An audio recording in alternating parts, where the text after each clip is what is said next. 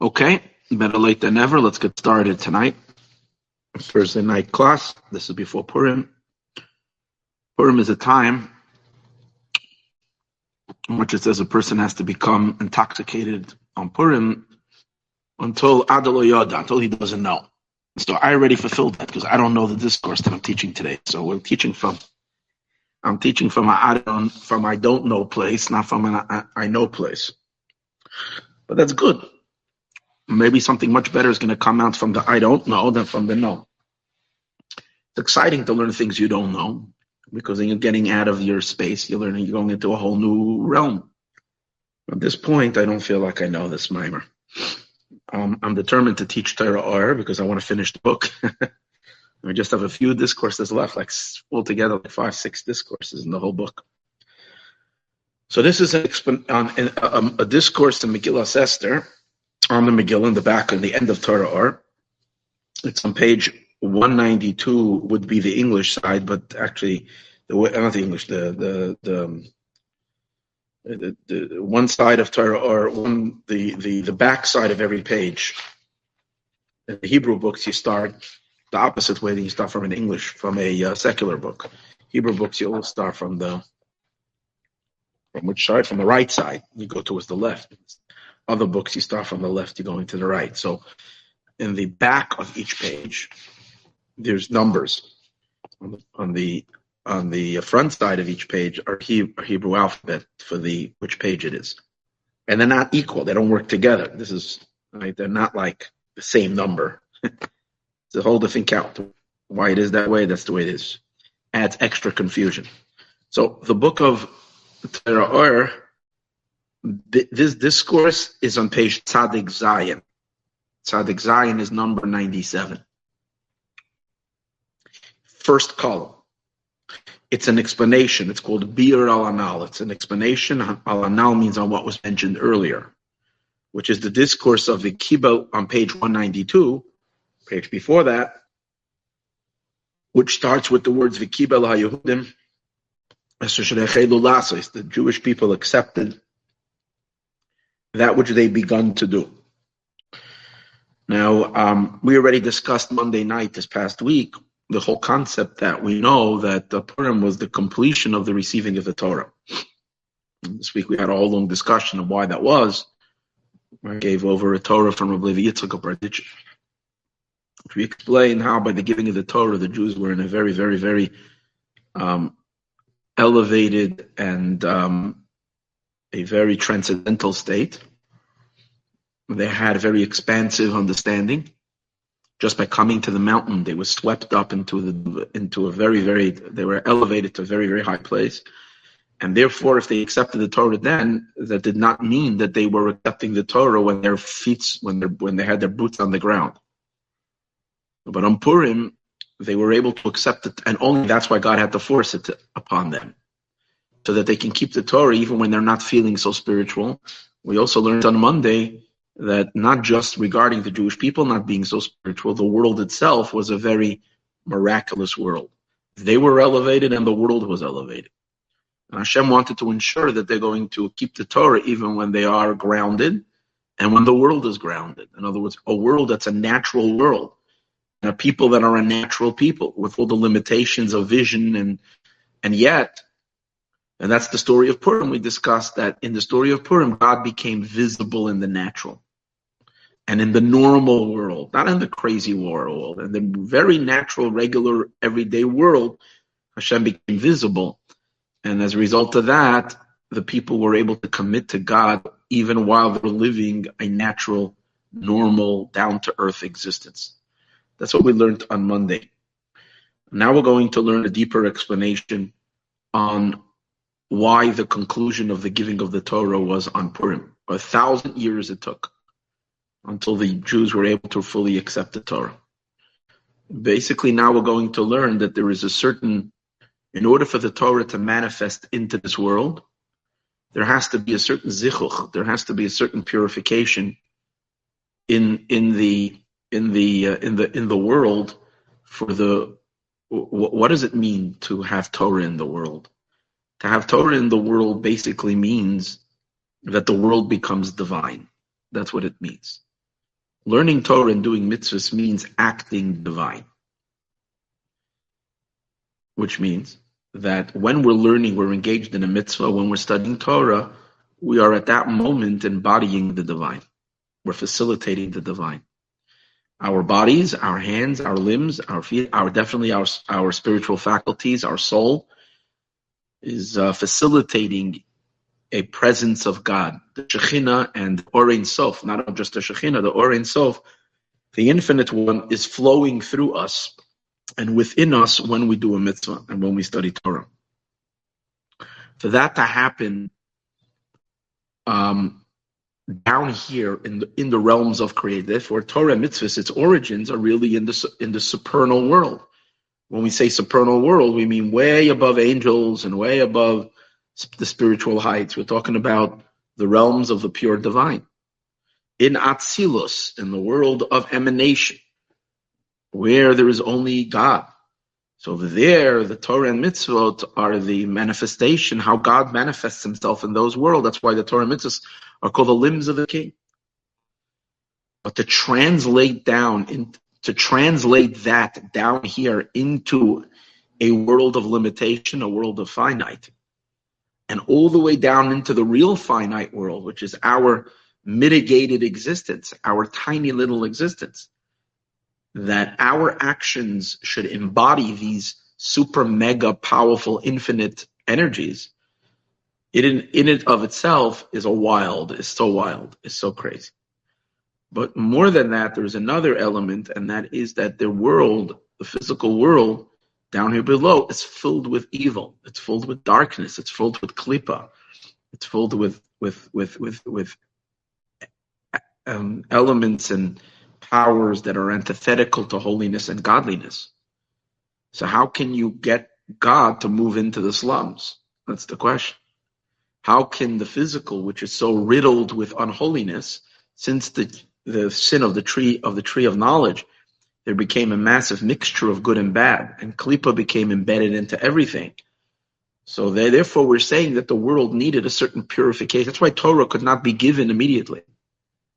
They sinned, and then the world plunged into darkness. It took 2,000 years of rectification and rectification. And during this time, the world became even more polluted. But on the on a deeper level, there was a rectification taking part, taking place through the powerful, intense purifications that were happening through the flood, which was one the first stage of purification, and then primarily through the righteous individuals, Abraham, uh, you know, uh, our patriarchs and matriarchs, the, the tribes, and then the 70 souls that went down to Egypt. And the final rectification, purification, and purging, that's what it needed. The world needed purging for it to be ready to manifest. Godliness can manifest down here below. And that main purge happened where? When they were in Egypt, when the Jewish people were in Egypt. The suffering, the immense pain and suffering of the exile brought about this purification, which readied the world to now be ready to receive such such godly light. However, the purification of the world by the mat, by the giving of the Torah was not to the fullest. And therefore, when the Jews received the Torah and therefore were given the ability to act, to live godly lives, it didn't really stick to them completely. They were on and off, on and off use the term that the Alter Rebbe uses in this discourse.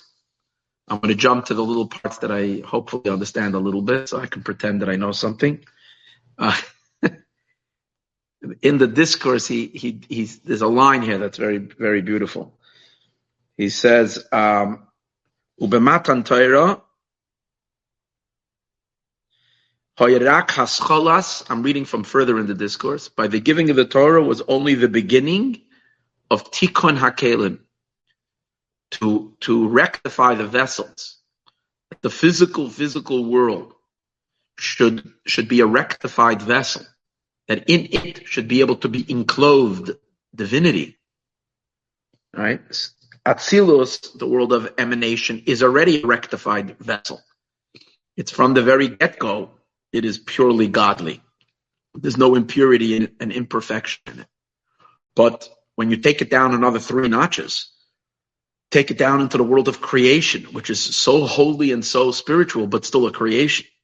And then take it down to the next realm of existence, which is the world of formation. And then bring it all the way down to the world of completion, the world of the material, physical world. And in the world of completion, there's two levels. There's the spiritual world of completion and there's the physical world of completion. To bring it literally into the physical world, that the human hand, literally the human arm that is giving tzedakah, that is giving um, uh, charity, should be a funnel for God's for God's infinite kindness, for God's hand, and that your hand is no more your hand; it's just a channel for, the, for Hashem's hand coming through your hand, my hand when we're doing charity. For that to happen, there needed to be what we call tikkun hakelim. The vessels needed to be rectified. So he says, by the giving of the Torah, it, the word, the condition of the world was that it was only haschalas tikkun hakelim. It was only the beginning of the rectification of the vessels. And as because the vessels were only partially rectified, so the download speed of the divine energy was also poor. So it's almost like the mitzvahs that they were doing in the early time in the early days was, as the words he uses over here, it's like God tells the Jewish people when they're going into the land of Israel, Hashem says to them, and they're taking a land that was once the land of the most corrupted society, corrupted pagan cultures, and they had to turn it into a holy land. So God tells the Jewish people, and and and the fact that it was so unholy was also um, um, man, uh, uh, expressed itself in the fact that there were a lot of wild beasts in the land. Israel was roaming around with a lot of there was a lot of wild beasts in the land. That's what it seems from the verse.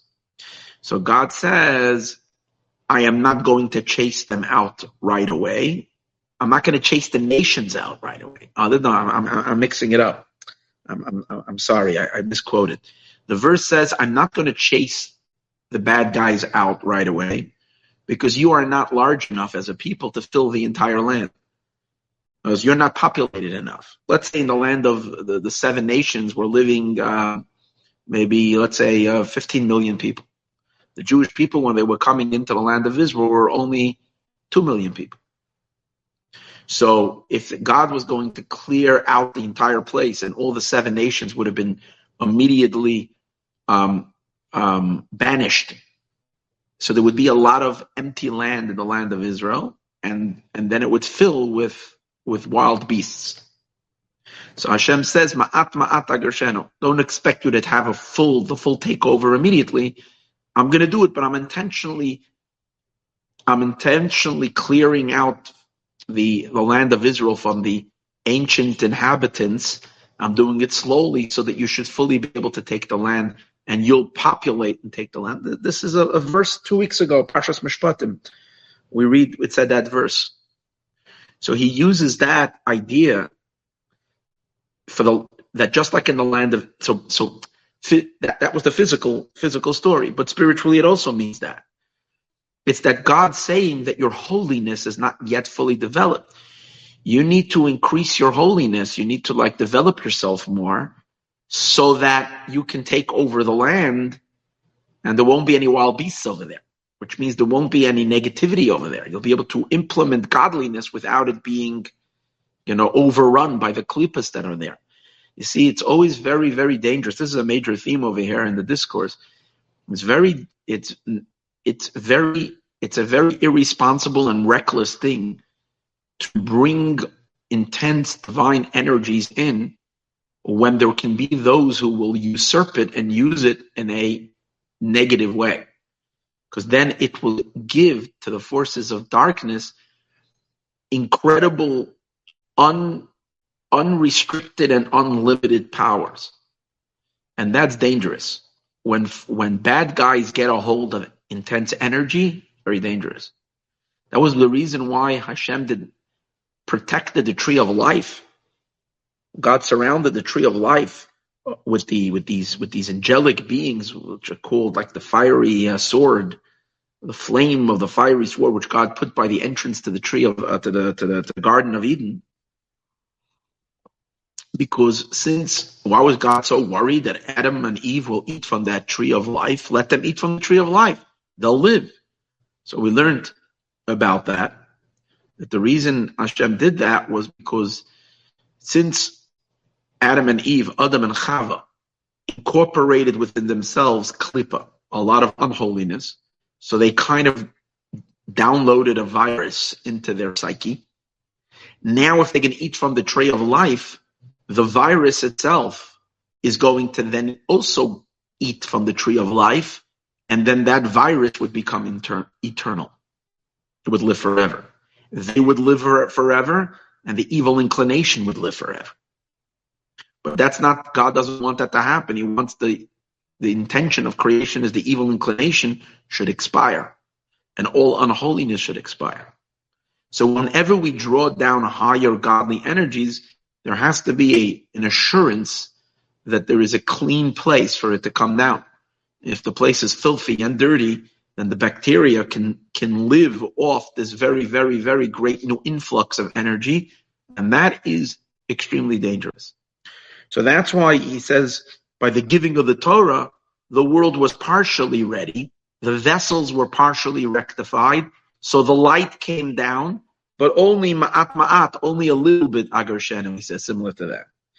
And where do you see that they, and therefore the Torah didn't really fully click and fully register, if you can say, in the Jewish people. It remained a, a little bit like loose it wasn't fully, didn't really take hold of them. And as he gives a proof, the Jewish people were not in a state of perfection. If you read the book of Shoftim, to the book of Judges, you see a people that are struggling with their moral, with their mortal selves the people are very, very fluctuating. There are moments when they are very high and devoted and dedicated to God, and there are moments that they fall very low and very into idol worship and into all kinds of other depravities. Like we saw the, a couple of months ago, we were learning the story of the of the concubine of Pilegesh b'Givah horrible story. So you see that the that there was a lot of garbage, there was a lot of ups and ups and downs, because this godly life had not yet fully settled in them. By the story of Purim, there was something that happened during this the the, the pre Purim that caused that that they accelerated in a very short period of time. They accelerated the purification. The people reached a level of of immense purification very very quickly. And he has to do a lot with the state of the people during the entire year when there was a threat of annihilation on their heads. During that time, the Jewish people, as an entire people, were in a state of complete devotion to God, so much so that they they had a chance to save their lives by by renouncing their Jewish their Jewish their Judaism they could have, they could have, you know, uh, renounced their their their connection to God and and assimilated into the Persian society, and then they would have. But no one, no one even had a thought to do that. Millions of people stood ready. Sacrifice of all the people caused such a purification in the world and such a purification in their bodies that right now the Torah was now ready to fully, to fully take hold, to fully manifest in their bodies and in the physical world. And therefore, that's what the meaning is that after Purim, we completely received the Torah. It, you know, it, it rings a little bit with the Monday class, because the Monday class we also spoke that through the Megillah there was a, a purification of all the pollutants in the natural world. Remember we learned that? The nature itself became purified. We spoke about the world becoming clean and crystal and crisp, like a blue sky after the rains. You know, all the pollutants are gone. So there is that purification that happens through reading the Megillah, through the story of Purim.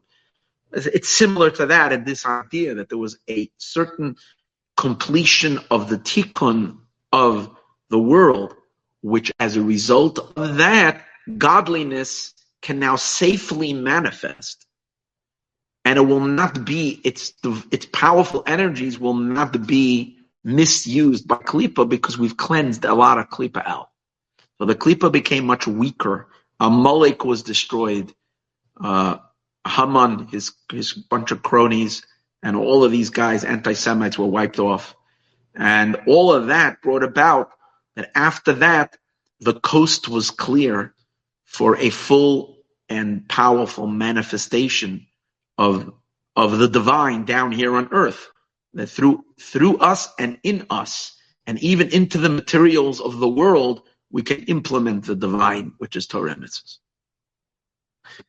That is what this discourse is going to explain.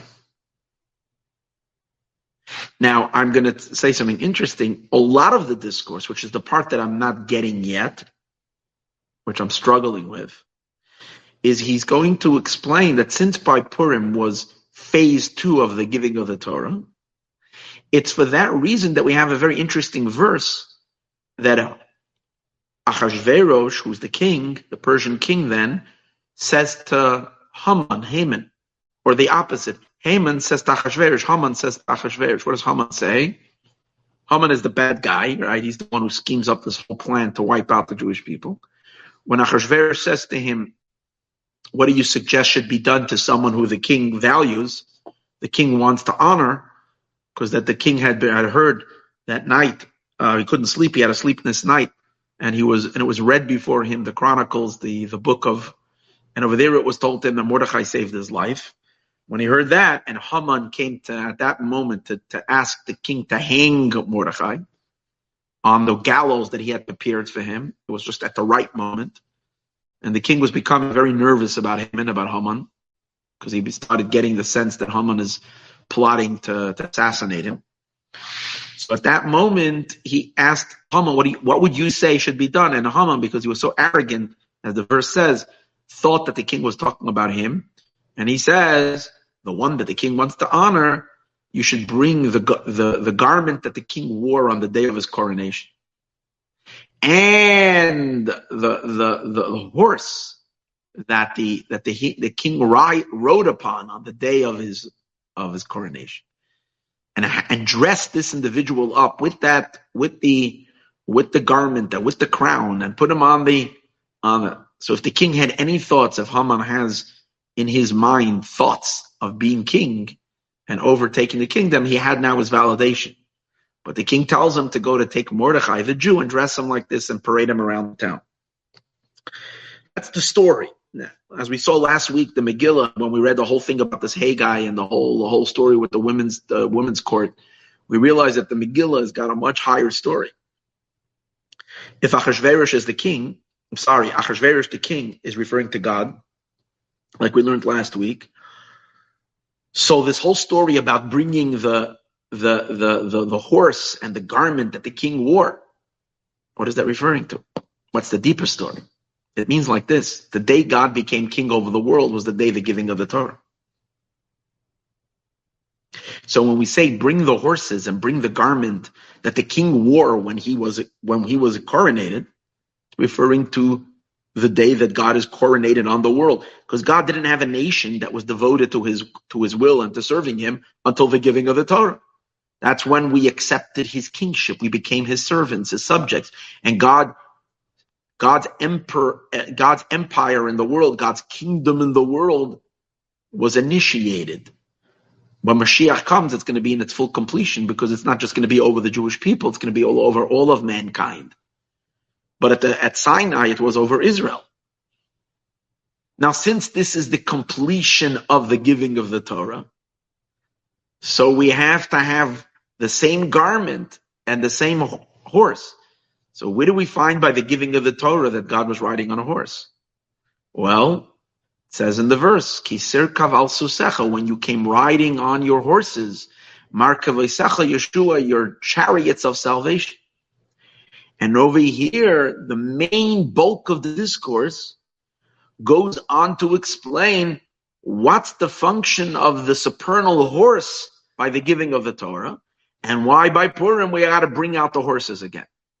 It's so phenomenal. This is where I was going. Was that every discourse we're learning this year is about horses. Do you realize that the last few months? And I feel like I don't understand the the, this discourse. I thought to myself, maybe I need to go horseback riding this week. So if I have a better understanding on the discourse next week, I'll let you know. If sometime, or maybe on Purim, I'll get myself a nice, big, tall horse and run around town riding on the horse. That'll be cool. And maybe by riding on the horse, it will clarify and I'll get to understand the concept of the supernal horse. But the medium, the main idea, I mean, the outline of the discourse is that since Purim is phase two of the giving of the Torah, it needs to be enacted in the same way the first time it was done, a thousand years earlier, where there was a garment, and the garment where the king dresses himself, and the horse that the king is riding on. So we find that Haman is suggesting to bring the same thing. So you have to say that even though Haman is talking and he's thinking about his own honor, through him and in his words were embedded the deeper, higher godly story that the Torah is now about to come to the world. And for that, we need to prepare the supernal horse to help facilitate the drawing of godliness down to the world, which will then become the the the uh, the next level of observance of mitzvahs of Torah mitzvahs. That's the idea. Now everybody can go home already. Once we learned that, now we can go and learn. Bira now, let's learn inside. Hinyan, hinne. So the first, the first paragraph, thank God, is very learnable, very understandable. It's the second paragraph where he starts talking about the horses that I am, that I am um, pretty much confused. So Let's see. Maybe we'll leave that for next week. We'll just learn this part, but as long as I gave the outline, so you're getting the idea. Let's read. Hine, for behold, in Yin Kayim Avram Avinu, Olav Shalom Kol actually nitna. See, the beginning of the original discourse, remember I said this, we, we said earlier that this discourse is an explanation on the discourse before this. Over there in that discourse, which is the main discourse here, it's again the explanation. He, he, he, he, he um, he's explaining this idea that by Purim it was a completion of the giving of the Torah. We accepted the Torah that we've. So now. By the way, I'm going one second. Parent, uh, going back to what we were talking earlier, it doesn't say God gave the Torah on Purim. It says we completed our Kabbalah. Kabbalah means our recipients. As we were able, as we said, because we purified the vessels, we were now able to really assimilate it it was able to come in deeply inside of us so that we can start becoming divine beings. Because again, observance of Torah and mitzvahs, living the life of Torah and mitzvahs, makes a person be a divine being. When Mashiach comes and the Torah and mitzvahs are completely integrated and assimilated into every fiber of our being, it says the angels will say to the righteous people, to the tzaddikim, and this is referring to all those who kept mitzvot, are tzaddikim, they're going to say to every single one, Holy, holy, holy is God of hosts. And what does it mean when angels say holy? When they're saying holy, it means amazing thing. When they're saying holy to God, what do they want? They just want to praise God? That's nice, but they want more. They recognize God transcends them. That's what holiness means. Holiness means removed, above, beyond. They recognize God transcends them and they want to draw down of that transcendental light into to that that should be infused in them. So they want some of the transcendence to manifest in them so that they too will now have of the higher light. And that's what it means when they say holy, holy, holy. They're downloading holiness. So who are they downloading holiness from? throughout from when the world was created until now. Until from who are they downloading holiness from? They're downloading it from God. And watch the amazing thing. When Mashiach will come, that means where are they downloading it? From above heaven.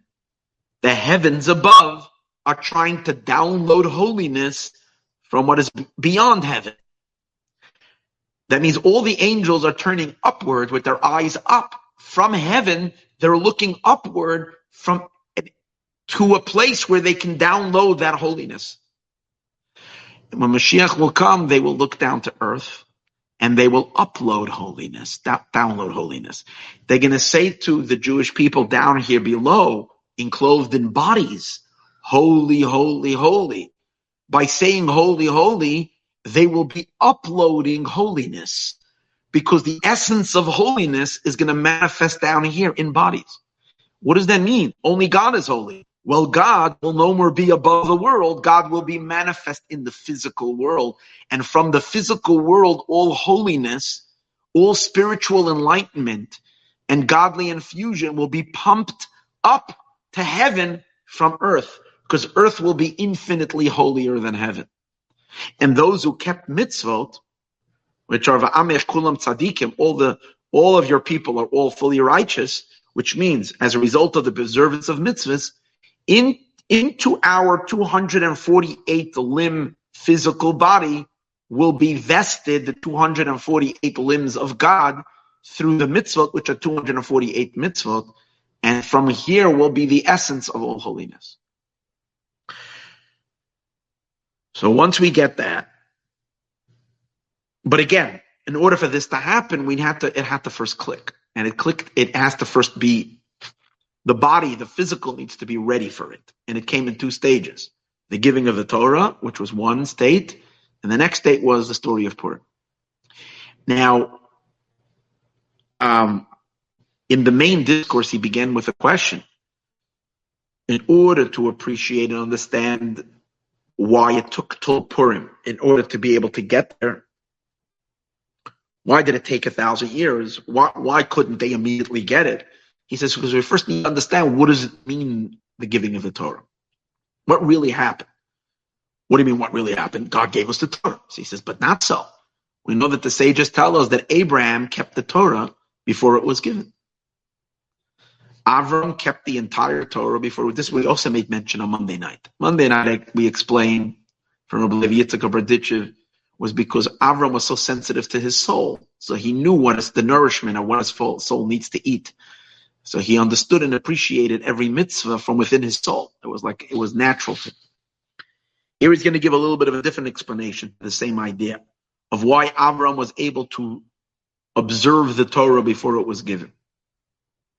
He's going to show us how that is an enormous greatness of Avram, which indicates what a powerful soul he was, that he was able to achieve the Torah and mitzvahs before they were given, but at the same time, he's going to turn around and he's going to show how lacking Avram's Torah mitzvahs was. On the one hand, he was able to do it all without the physical mitzvahs that were given to us by the giving of the Torah. He was able to do it, whatever the Torah is, which is a connection to the divine, he was able to establish it from within himself without the need of physical commandments. But on the other hand, he's going to show us how, how incomparably weaker God, Abraham's mitzvahs were to our mitzvahs that we do in a physical form. Once will he appreciate how awesomely potent and powerful our mitzvot are, in what sense? In manifesting the divine, in capturing God and, and channeling God that our channels are so much more potent and powerful than Abraham's channels. Not because of who we are, but because whose children we are, as his children, and the Torah was given to us. Well, then we'll appreciate and understand how how like, what happened by the giving of the Torah. And then we understand why it took time. Why this is not something that should happen like it's the basically the concept we spoke earlier, the idea of tikkun of the kalim. Because Avram Avinu, by his mitzvahs, they, he was not drawing the godliness into physical vessels. He was connecting his soul to the divine, but he wasn't drawing it into physical vessels. So the physical did not need such purification yet for his type of observance. But there is something so much greater when God manifests in physical vessels. Not only that it's even affecting the physical, but that it's much higher and much potent divine light. When it's coming down into physicality, which should really have the opposite of effect, it should be much weaker. Turns out it's the opposite. It's the most potent form of channeling the divine when we can do it, when we could do it in the physical. So there's something awesome about doing it in the physical. But to do it in the physical takes a certain purification of the physical, which that level of purification was achieved by the giving of the Torah only to a certain degree and was greatly enhanced by the Purim story. So therefore, we first have to, he's first going to give us a whole explanation of what kind of service Abraham did. What was his spirituality? What was his connection to the Torah and the mitzvahs? Then he's going to explain the quality of what happened by the giving of the Torah. Then we'll understand the novelty of Purim. That's how the, the discourse is structured. Okay, so now we're ready to learn.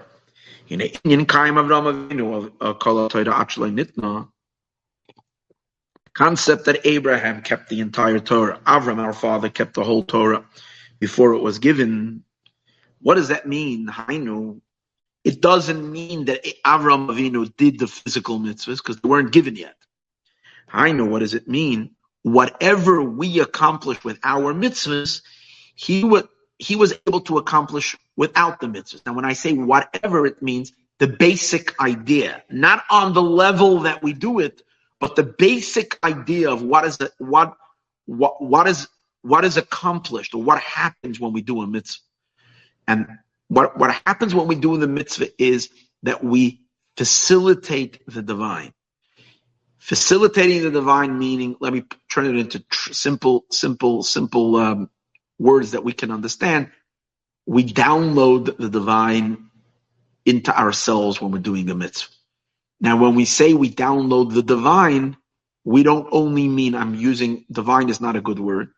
We download God, not divinity. Divinity could imply to certain limited and and and and uh, contracted um, um, emanations of God limited, contracted, already um, um, um, filtered energies of God. That's not the point. That's great. That, that it would be wonderful on its own. But we're talking about something much higher. Talking about unfiltered, infinite light of God. That, to be able to channel that and download that, that's really becoming infused with infinity. That's the beauty of Torah and Mitzvah. In Torah and mitzvahs, we reach the infinite and we draw the infinite without filtering it.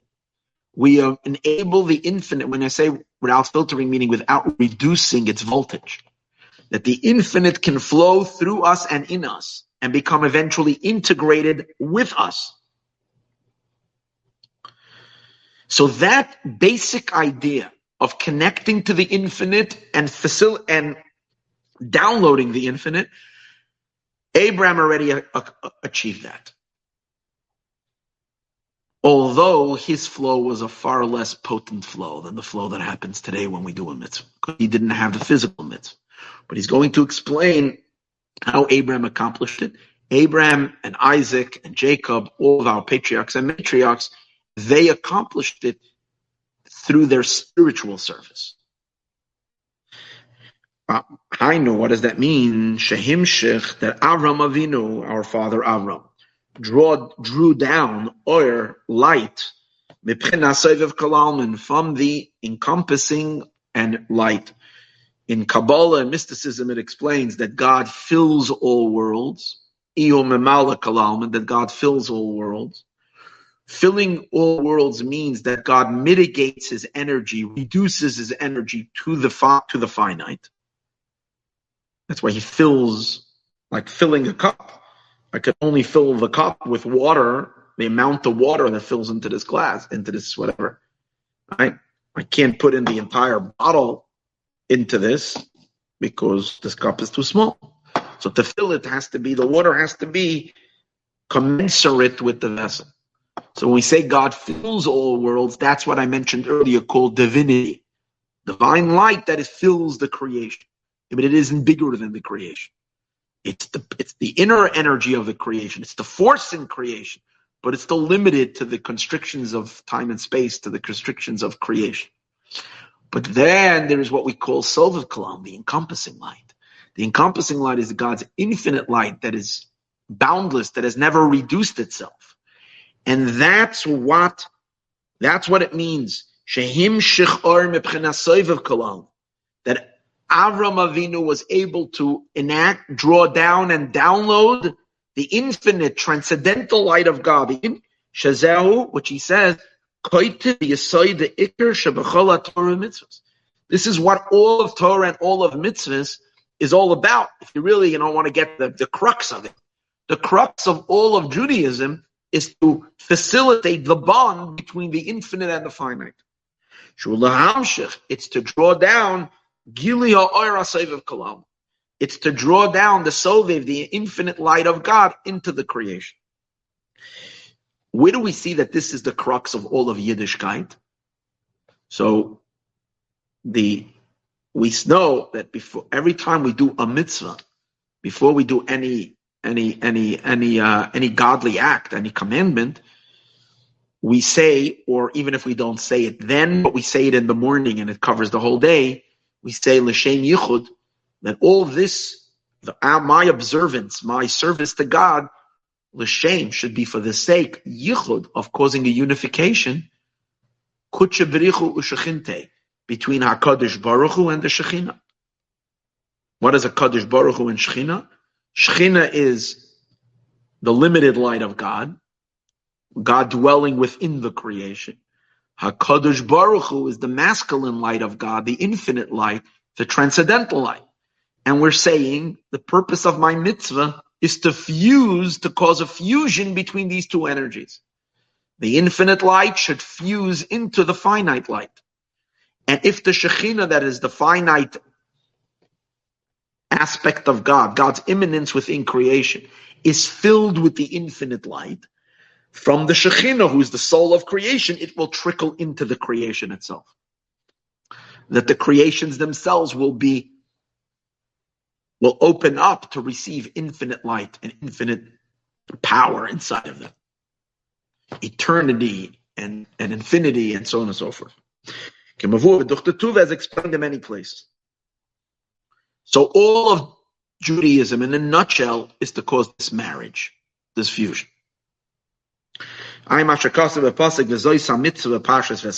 Look in the discourse Zoisa Mitzvah Parshas Va'eschanan, which I checked up, which he explains it very beautifully, this idea.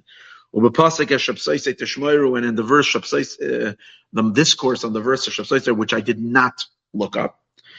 Uh, but Olakach, I don't know what it says over there, even though we learned that discourse many years ago.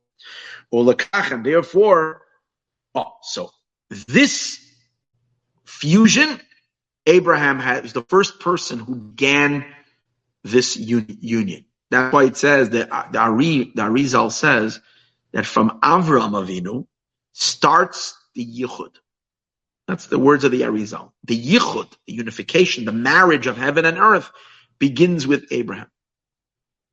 Elakach, and that is the reason why Avraham's service if we look in the Torah about his what the Torah tells us about Avram, we find him that he was that he was journeying.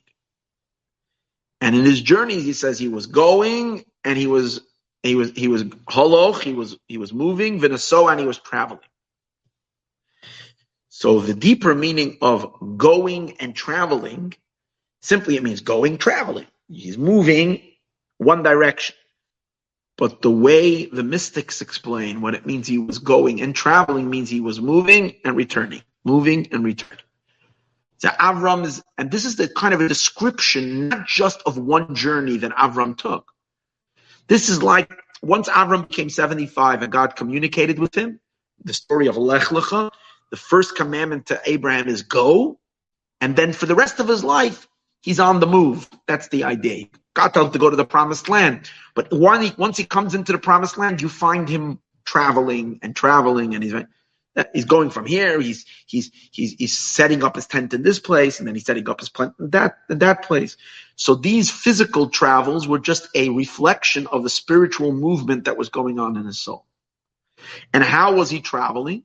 He was traveling in a manner in which he was going forward and retracing, moving forward and retracing, back and forth.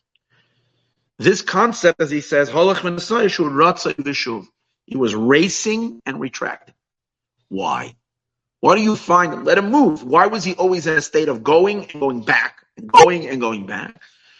Because when you try, when a finite being is reaching for infinite energy and tries to connect to infinite energy and doesn't want to lose his or her identity in this process, you can only touch it and retract, touch it and retract. Because if you go all the way in in one in one dimension, then you become sucked up by the infinite and you lose your existence completely. So in order, and that's not the intention. The intention is for you to remain. The purpose over here is God wants us to anchor him and pull him down into the world. So the, it would defeat the purpose if you get so excited about the infinite and you allow the infinite to suck you up into the infinite, and then you lose your boundaries of what defines you as being you. You kind of melt away into the infinite like happened to the two sons of Aaron the day that the, the Mishkan was hinted to in this week's Parsha. God says, I will become sanctified with my holy ones, Parsha Tetzaveh, which means that later we find the terrible story where Nadav and Avihu passed out when they were bringing the, because they allowed themselves to be sucked in, into the infinite light of God without any restraints. That's not the purpose. So when, here's the thing, if one is engaging and interacting only with the finite lights, with the emanations of God that are that are contained in vessels that are limited, so that type of energy, you don't have to re- touch it and retract, touch it and retract, because it's possible to enter into a vessel, so you can kind of take it and, and have it. But when you're touching the infinite, when you're bonding with the Or Ein Sof, and you're causing it. What does it mean to touch? It means that you're causing the infinite to reveal itself inside of you.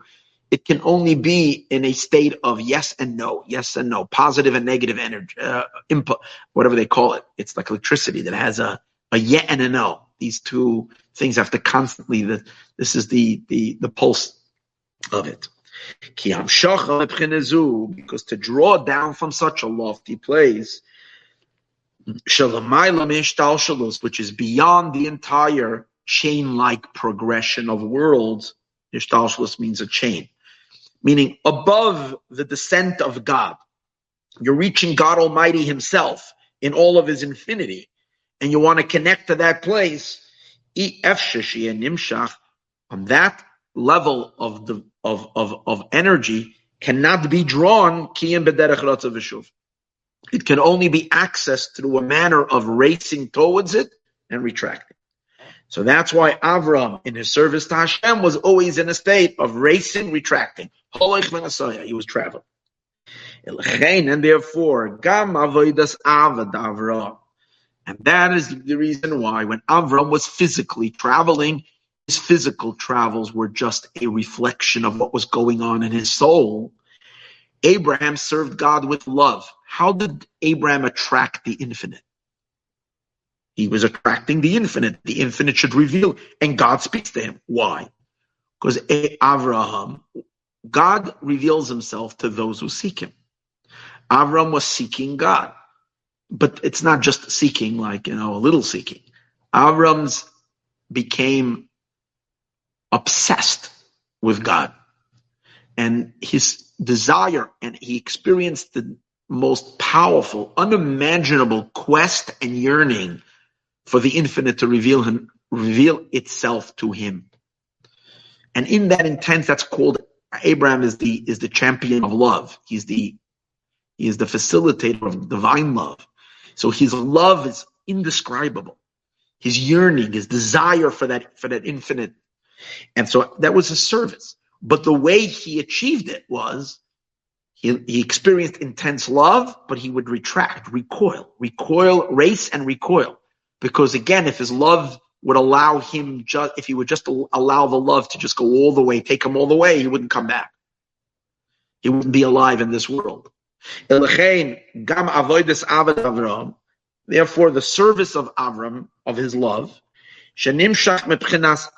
hisbonenus the Sovev Kalam, and what caused Avram to experience this boundless love, which caused God to, to reveal himself to Avram's neshama, was because Avram meditated on the transcendence of God. You see, if Avram meditation would have been God, whatever you're reaching for, that's what you can possibly be revealed to you. If Avram's excitement would have been to God as he's a source of creation, then only the God that's a source of creation would reveal itself to him. But Avram understood that God is much bigger than being a source to, of creation. And that's where Avram's desire was to peek at, to see, to experience the transcendence of God. Like the angels they'll say, holy, holy, holy. They recognize that God is above. So Avram had this burning desire for the transcendence of God. And that's why God appeared to Avram Avinu from the transcendental place. But to somewhere so high, that energy can't settle in your vessels. You can touch it, and then it, it, it's it's it's present. It's revealed and not revealed. It's there and not there. That's the back and forth. There is the tension. There has to be an, an intent. There has to be an ongoing tension between yes and no happening.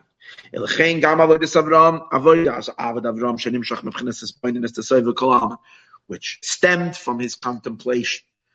The love came from his mind, from his understanding, from his appreciation of the Sovev Kalam, of the encompassing energy of God. Was in a manner of racing forward and recoiling backwards. Why? Explains.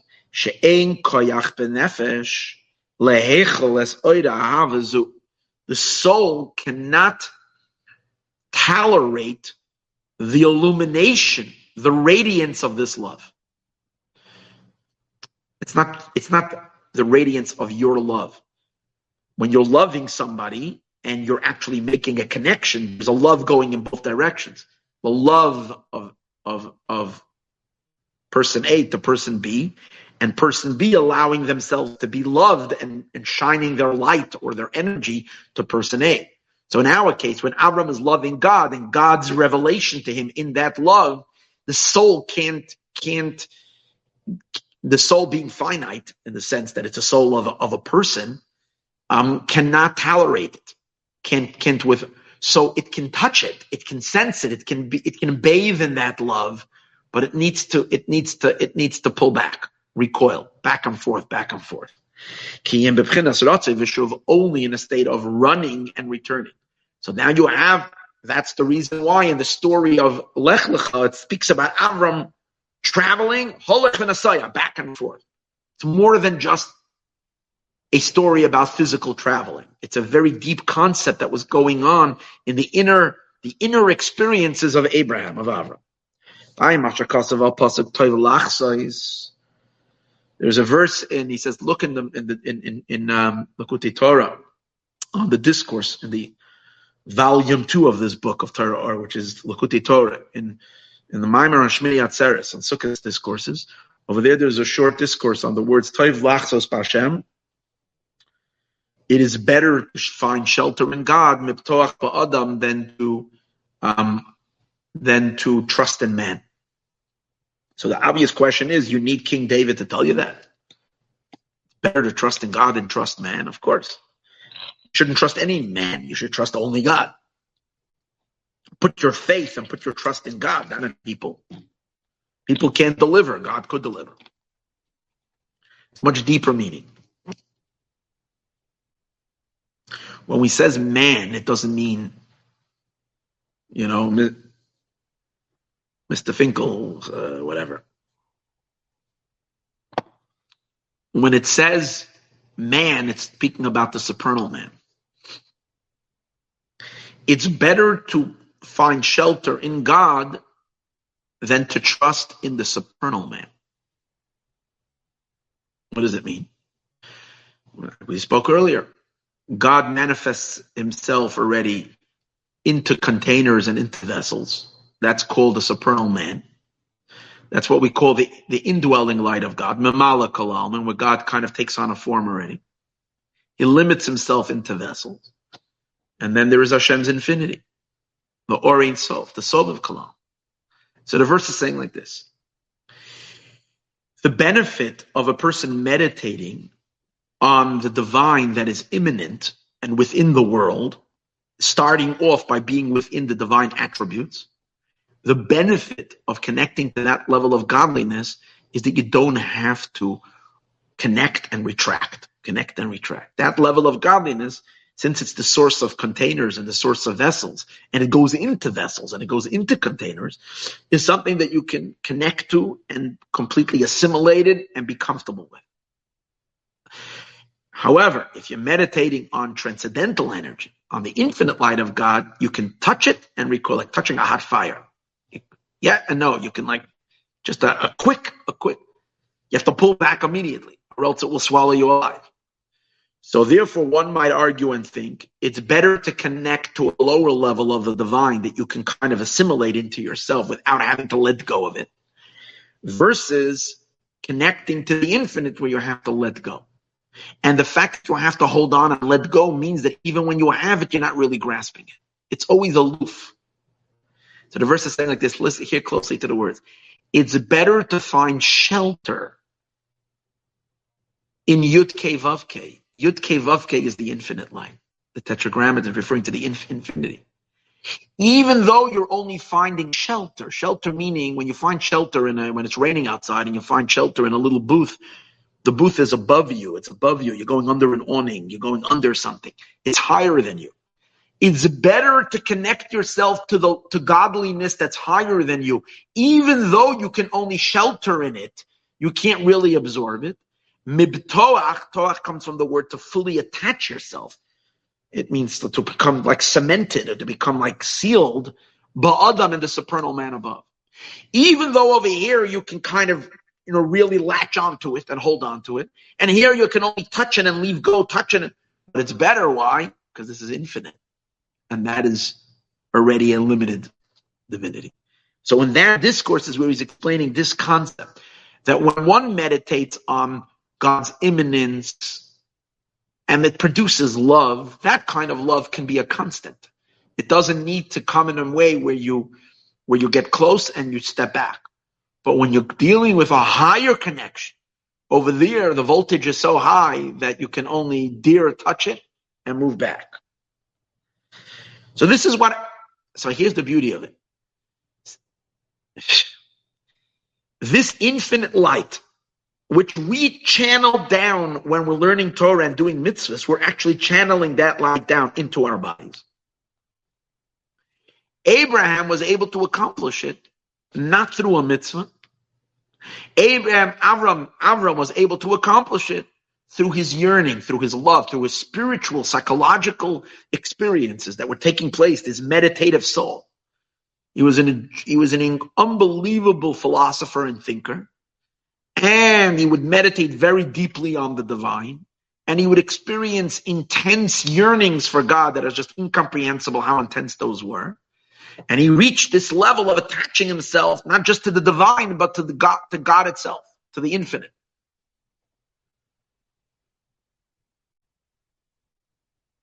How did he do it? As we learned, yes and no. There was the yes and no factor, the plus and the minus, continuous.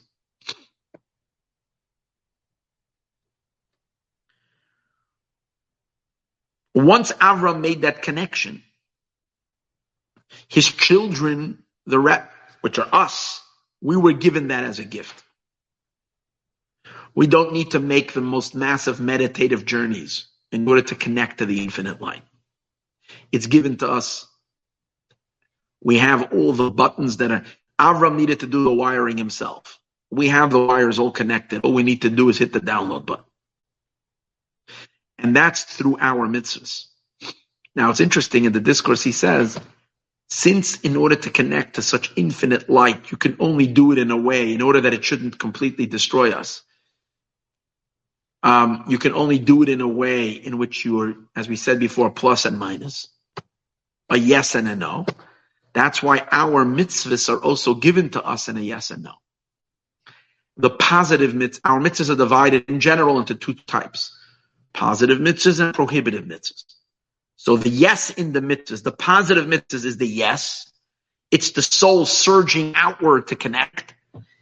It's the plus. It's the it's the touching delight, and then the prohibitive mitzvah, which in, in living the life of a Jew is constantly this. Yeah, this I need to do. This I shouldn't do.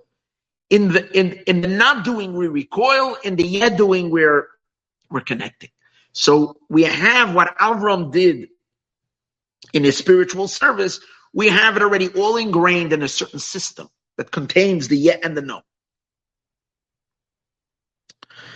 So it would seem like we're even with Abraham. He was able to do it through his meditation. We connect to the infinite. It's all finished business. You you you you you put on tefillin. The the infinite is is is is is is flowing. But we need to understand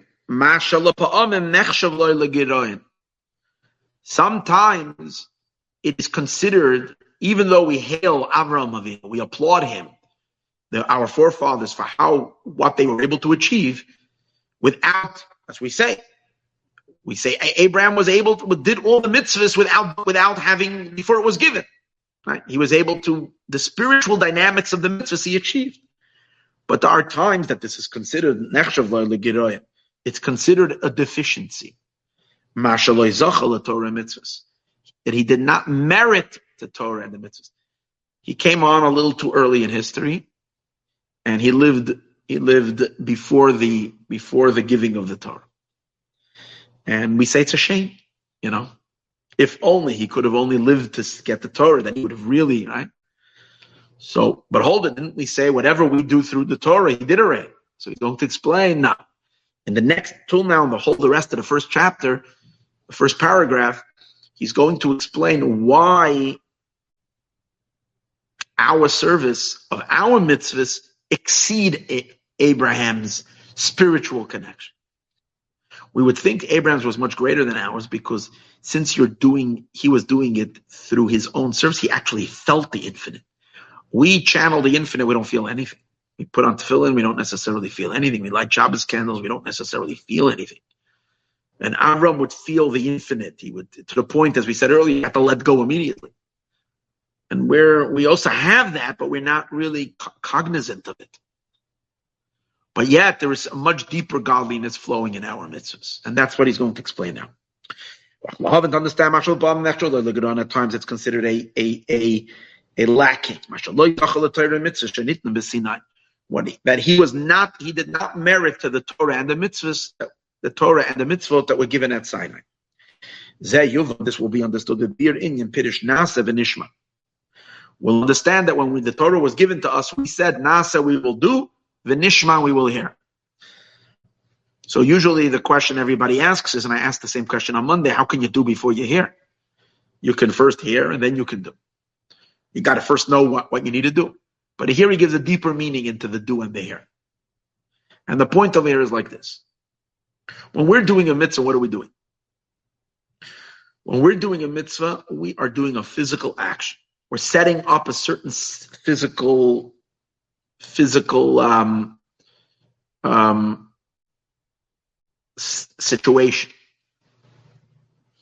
Okay. Um, What's the mitzvah? Next week we have a few special mitzvahs.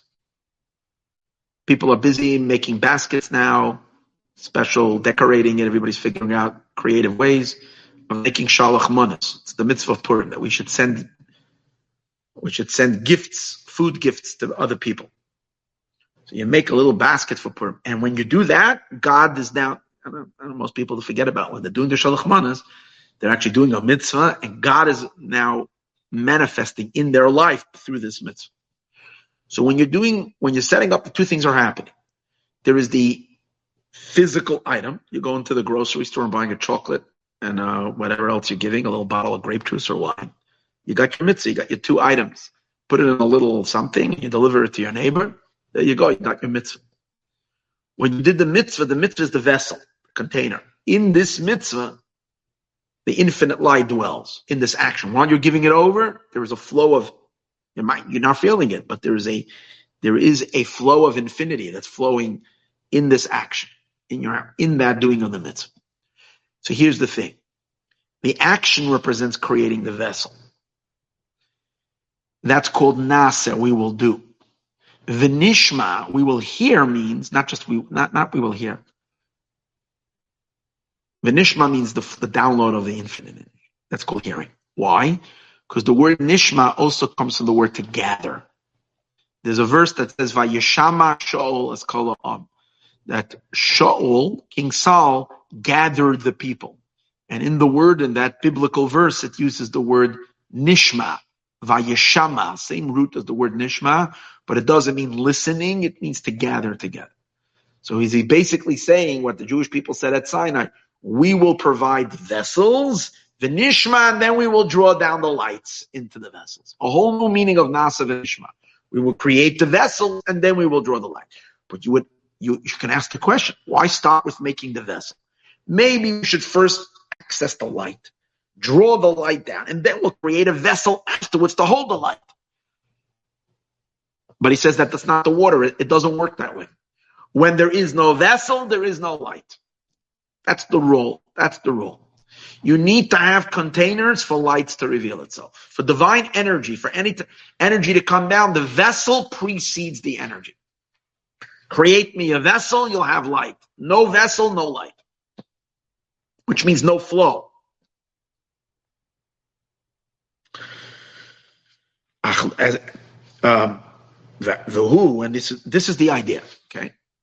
And but he's going to explain why is that? Why why do you need containers to draw divine divinity down? What's the purpose of that? Who kinase, because nasa means we will do. Pirish hakelim. It means we will prepare the vessels. Al derech, like we find remach pekudin in in remach evarim the malka. The 248 commandments, these are the 248 limbs of the king. What's a limb? A limb is a container for an energy. The soul's energy flows in the limbs.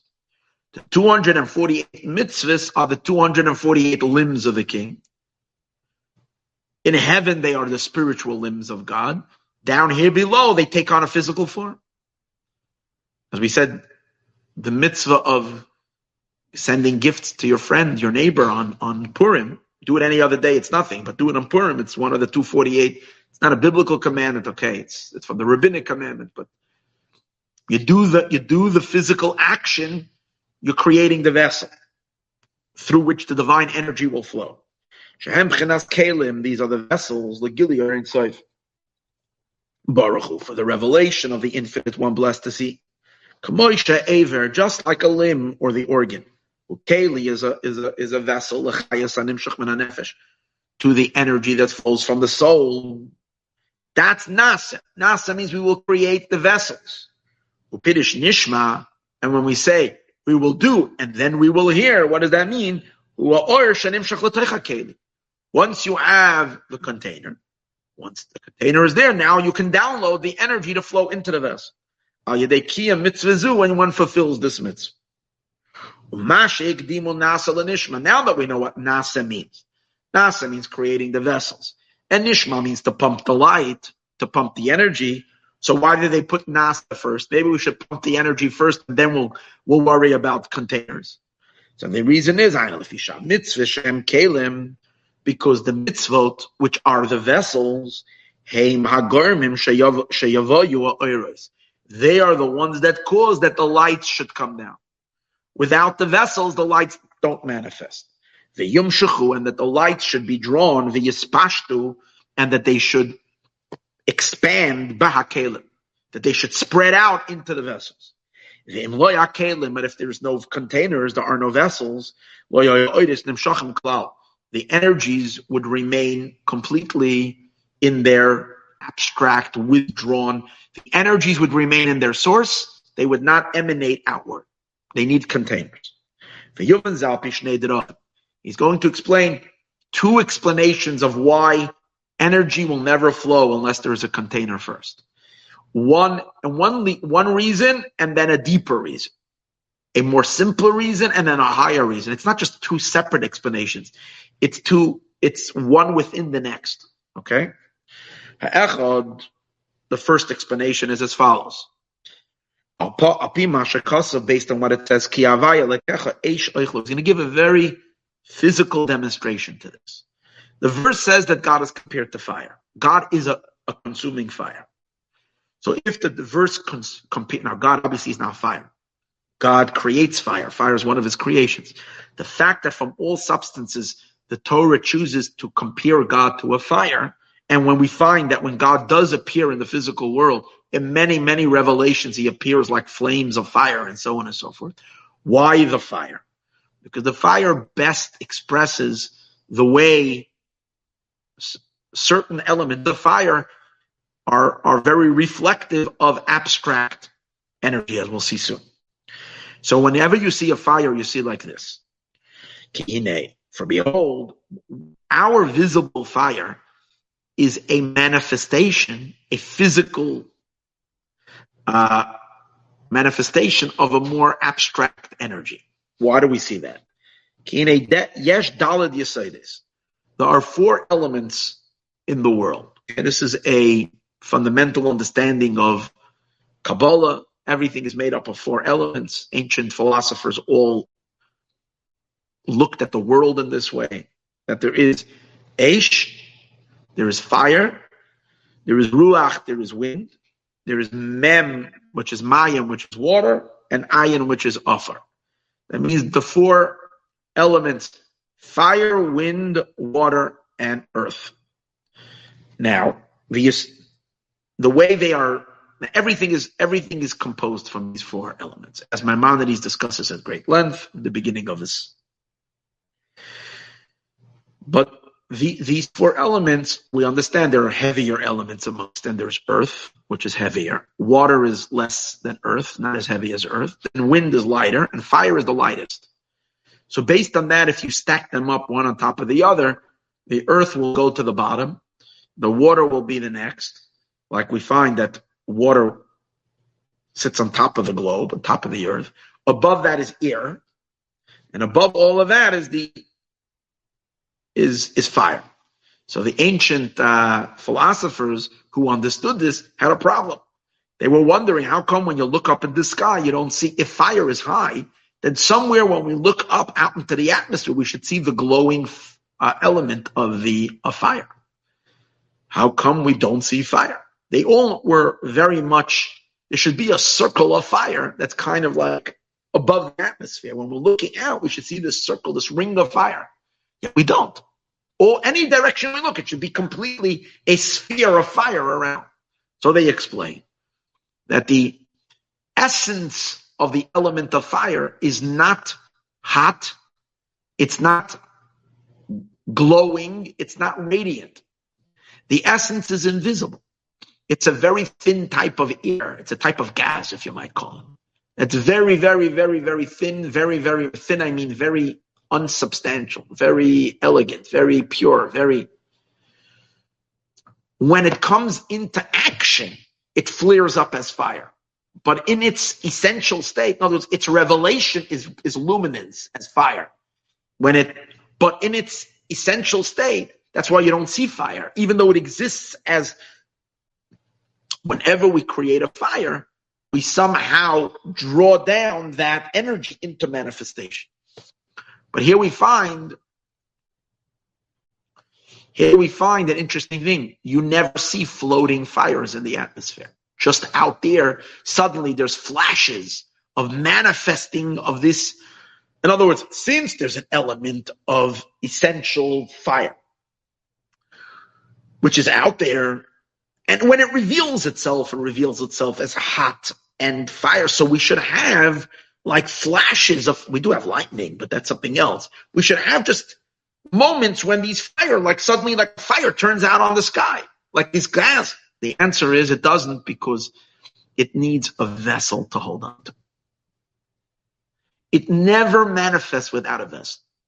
So here it is. If you prepare wood and you prepare other flammable materials, you strike a match, you kind of draw this energy. This energy is kind of like, I don't know how it works, and the science of it, I have no idea. How kind of, when I say the science, I mean modern science and even ancient science of exactly how this would work, I don't know. How you actually draw upon this power that's there. And now, only when you have a vessel, you have wood uh, or, or, or other, as we said, flammable material, can that now fire come down into a manifest actualized, perceivable by the eye, and hot fire. The moment, and what happens? It burns and burns and burns until there's nothing to consume anymore. And the says, no, until there's nothing left over of the vessel. And then what happens to that powerful energy that was just there? Could be a blazing inferno, could be huge. What happens to it? It disappears. Where did it go? It reverts back to its pure essential state, which is undetectable and un, you can't see it, you don't know it, but it's there. So God is exactly the same thing. That's in that sense, God is compared to fire. He's invisible, undetectable. He is, but not in any way that we can. Oh, you create the right vessels for him, which is the mitzvot. Then you have him in a manifest state. You have the divine present in a real like fire suddenly. It's here. It's hot. It's powerful. You get all the energy from it. Fire can cook. It can run an engine. It can all this fuel power that the fire creates is enormous. But you got you got to activate it. it it doesn't activate itself without a vessel. That's the point. And the vessel has to be the first. You have the vessel. It will connect so now we'll read that inside. Yesh dal yisoid this eshrech ruach mayim and off of yisoid the esh and the element of fire lamayla is above miruach mayim, higher than wind and higher than water and offer and earth. Galgala yerach, it's under the the constellation of the moon or the whatever it's called, the uh, orbit of the moon. The Yesh chakira bein and the philosophers have a question regarding its substance of this fire. Why were they bothered? Their question is, why at night is it dark? That means you look up, you don't see the glowing lights of the of the fire that surrounds that the element of fire that surrounds the Batiritzu, and the answer is that the the visible light and fire that is taking hold of the wick, the eitzim, and of wood. That's not the essence of the fire. Zaha'ara, this is an illumination, vahashpa, and it an influence miyasai the esh.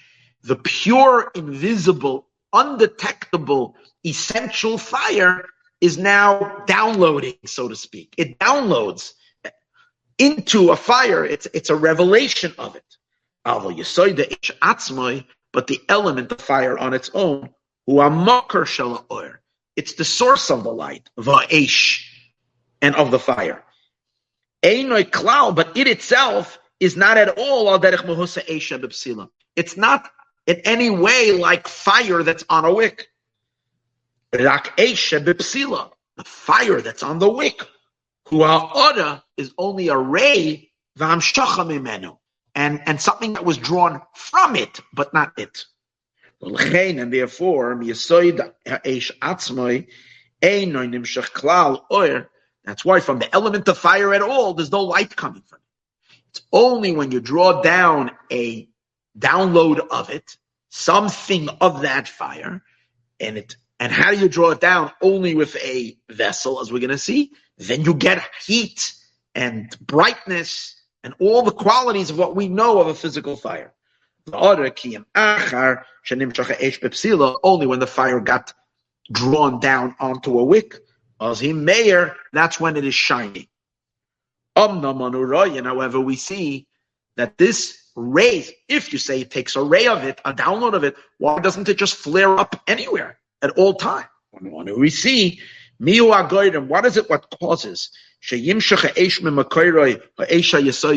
the fire should be drawn from its from its source, from its elementary fire. This is the wick or the wood, which they serve as the containers, in which the fire takes hold. And that's when it's drawn, when there is a vessel, and reveals itself down here, which means to our physical senses, sensors. Which isn't the case when you do not have a wick, or when the wick got burnt up. So then the fire retracts. It retracts to its to its private to its private state. To it being within it within it within itself. And when it is within itself, we don't even see it. We don't even we can't apprehend it. We don't know it. It's a type of invisible type of I don't know whatever. It goes back to its source of the f- foundation of the fire, which means, and it reverts mehagiloi from a manifest revealed state, elahelam back to a private concealed state. And to us, it's just darkness. And all this is metaphoric. We can we can understand this Yovam We can appreciate this above. God compares himself to fire, which needs a vessel. Now, above there are spiritual vessels. The ten sephirot, the ten attributes, are made up of vessels. What are the vessels of the sephirot?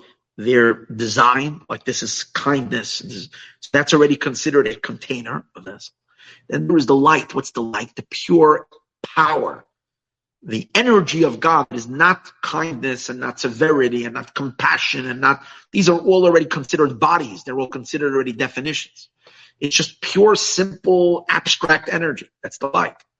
But the, but the light is what gives power.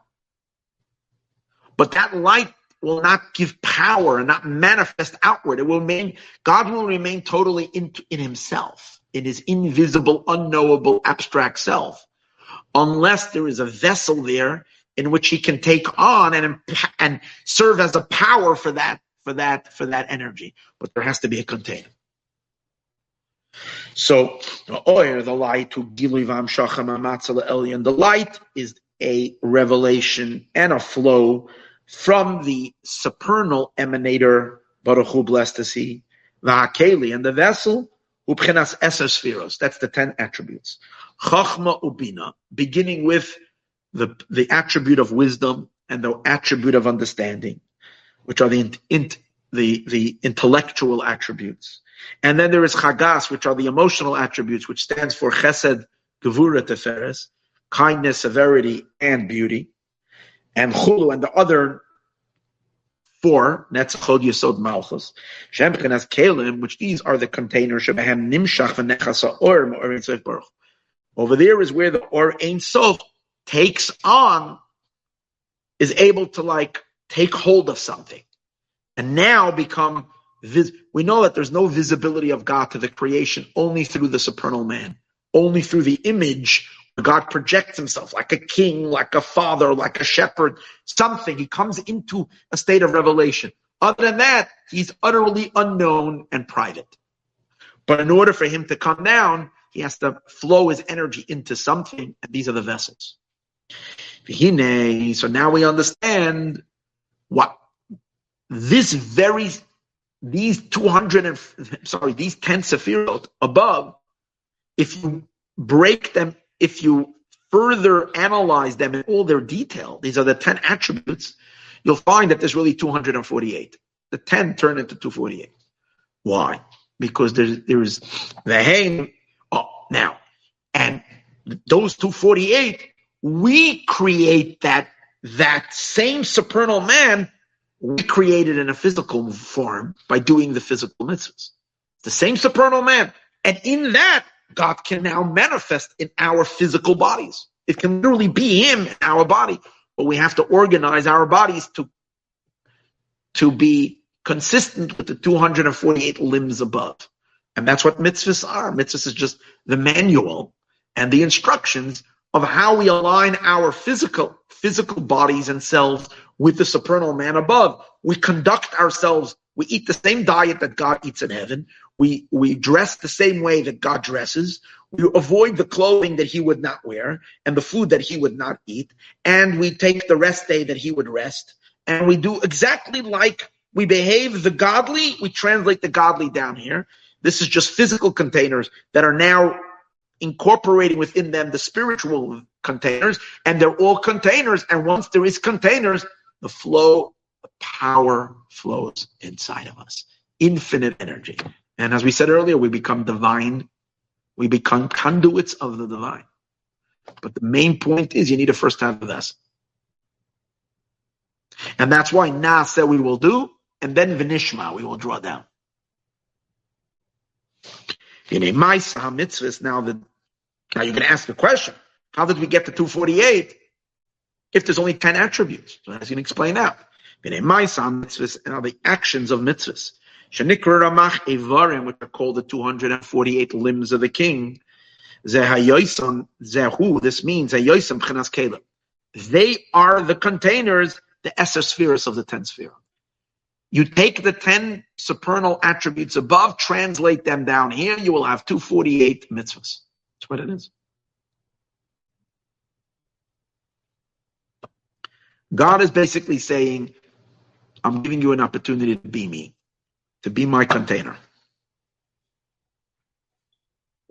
Kenoida, as it is no Alkain, and therefore al yadei kiyama and it is therefore through the fulfillment of the action. Shahu, and what does it mean in these actions? Asiyas we make an abundance of vessels. Hainu, palm, and tes. Even though we speak about 10, 10 attributes, we minus one. Because Malchut, kingship, is already just revelation. The essential structure is only nine attributes. So you take the nine, and we know that every attribute contains all the others that because they are inter interlaced one with each other. They are composites, these attributes. So it's kindness integrates severity and severity integrates kindness. And so each attribute, so you have to make nine times nine. So nine times nine gives you 81. So now you have a full, full, full. So from the nine Sephirot, we, we already have 81 Sephirot. 81 limbs. And in every limb, there is the outer element of the limb, the middle element, and the inside element. The pnimius, the middle, and the external. It's called Rosh Toch Sof. So you have to make times three. 81 times three is 243. Then there are five powers that call, cause expansion. Because these limbs need to grow and they need to be fully developed vessels. Five powers of kindness, which the mystics talk about, which complete the, the vessel. So the ten Sephirot in their full manifest um, and and full, in order for them to f- serve as a perfect body for the Ein Sof, it's really 248. That's when they're fully developed. In our lives, it means these are the 248 detail, 248 mitzvot with all the details of details of details of how to do these mitzvahs. And then we're perfectly created ourselves to be the vessels. In our bodies is incorporated the 10 the divine attributes, but that's only attribute. And in that attribute comes the soul itself, which is the Or Ein Sof, dwells inside of us. So Tes Palm and Tes Oila Pei Aleph go uh, equals uh, 81. Each one there is the beginning, the middle, and the end. Oila Reish Gimel, that equals 243. The Hechasadim, and his five powers of kindness, Hamagdilin, that causes them to expand and to grow. Nimtzazeu Pchinas Ribu Yakelim, comes out, you've created an abundance of vessels. Shakol Svira Kalila Metes, because every one of the attributes now is included of nine. Umegimel B'chinas Roish Teich V'Soif, and from fully developing it into the beginning, middle, and end. The Gama Gdolosan and also the expansion al Chasadim, which comes through these five powers of kindness. So what you've basically done when you observe the mitzvot, V'hutikon v'agdolas evarim. We are then rectifying and expanding the limbs, the cosmic limbs, the kalim, and the vessels, the ze'er anpin of the small man. Small man means the body of God. That's called the small man. As it is explained in, in the writings of the Ari. Bidrush Yanika in which there is a special portal that deals with a special ex, expounded uh, with, with these three stages of pregnancy, nursing, and maturity. Three stages we spoke earlier. The lower vessels, the middle stage, the further developed. And this is the meaning we will do. We will first create all these vessels. How do how, how do I create God's body? Uh, we create God's body up there and down here. When you're following what the Torah says, His limbs are. So when you take your physical, and God created us with the with the right amount of limbs. So when you take your right arm and you give tzedakah with it, you just now facilitated that, created it, facilitated it now. And that's why through the, the charity, or gemilas chasadim and other or other acts of kindness, Misaknim, we rectify. Va'oisim, or prepare. Va'oisim, and we make. We prepare the divine right right arm. There's an Ze'ir Anpin of the small small face above, which is referring to Hakadosh Baruch. It's not small; it's the infinite. But compared to the Keter, which is Or Ein Sof, that doesn't have any definition. It's called small face. And and and same is true with all the commandments. We, we, every mitzvah, we fix Keli, pay, maybe means Keli Ploini.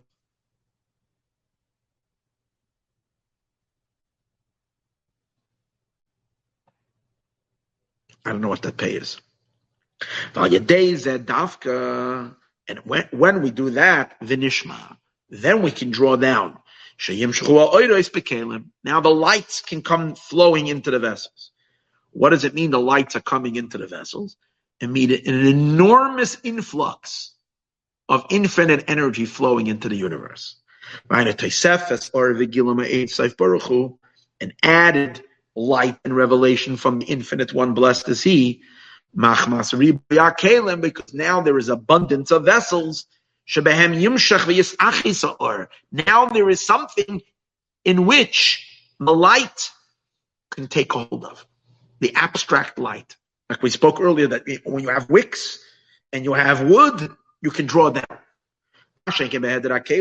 Which is in the case if there's, God forbid, the lacking of the vessel. The light means God's manifest presence returns back into potential, into the infinite, unknowable, un, un, un, un, unspecified, and therefore indetectable and unrelatable, removed from the universe and from the world and completely as if he doesn't exist. The light goes back into its source, and its root, in supernal emanator. And this is the deeper meaning of the verse that says that God, your God, is compared to a fire, a consuming fire. Just like a fire, that when it's lacking a wick, the fire goes back up to its root. I'm a Shakosov a Piazor, a Pashas Bolak, a Pasha Shcherani. Okay. For that reason, the sages say a very, very powerful statement. The law in ethics of the fathers, the sages say, "V'loy am ha'aretz chasid." An ignoramus cannot be pious. So what? Maybe a person is very simple and pious. What's what do you mean? There's a deep, so simply, in order to be pious, means you have to do what's right. You have to know what to do. So how do you know? How do you? How can you keep Shabbos if you didn't know the laws of Shabbos? So you have to know. You to study the laws of Shabbos, then you can be pious by keeping Shabbat. You to law, study the laws of the dietary laws of kashrut, then you can keep it if you know it. If you don't know it, you'll inevitably be going to make mistakes. And therefore, you're not going to be so pious. You might have good intentions, but you can't do it. That's a simple meaning. The deeper meaning is as follows. Chassid really means, the concept of a chassid means a spiritual being. Someone who is driven to connect to God. That's the idea of chassid. Because the root of the word chesed is chesed. And the inner soul of chesed, which is kindness, the inner soul of chesed, of kindness, is love. And in the context of a relationship with God, it means, a chassid means someone who activates his kind love. What does that mean? He or she is filled with love to God. Now, when you're loving somebody, it's a two it's a two it's a, it's a two it's a two-way channel. You can love and love and love but if the person is not responding then there's no point to the love. There has to be a channel. And channel means you have to connect. In the love the point is that you love someone and they love you back. There's a connection. Abraham for instance was the big chassid.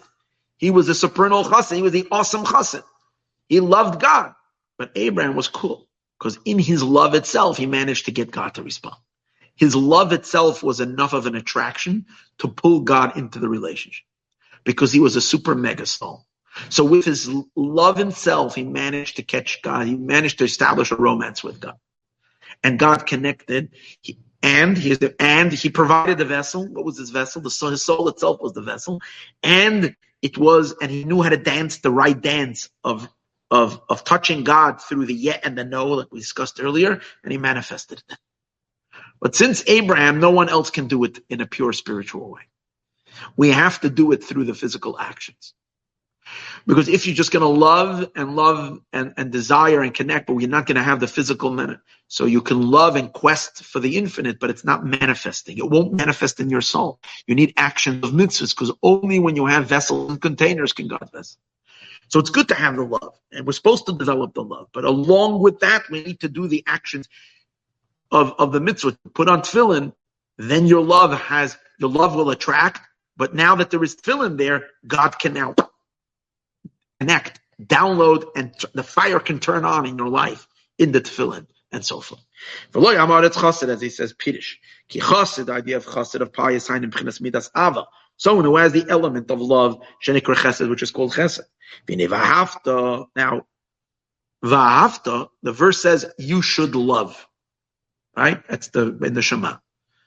And the word va'afta is let's see the gematria of it is 400.